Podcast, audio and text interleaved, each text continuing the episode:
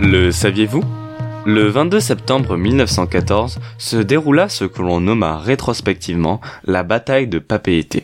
Ce jour-là, deux croiseurs allemands arrivent à Papeete avec pour objectif la prise des stocks de charbon de Tahiti qui représente un enjeu stratégique dans le contexte de la Première Guerre mondiale.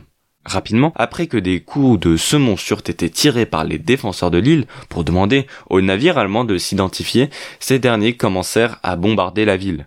Heureusement, le lieutenant Destromo, chargé de la protection de la ville, organisa la riposte de manière très efficace.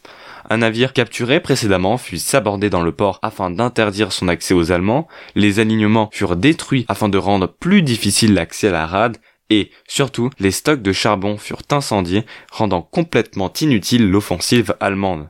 Finalement, craignant un piège, les deux canonnières quittèrent Papeete après avoir tiré plus de 80 obus. Ceux-ci ne firent quasiment aucune victime, mais détruisirent tout de même une bonne partie de la ville.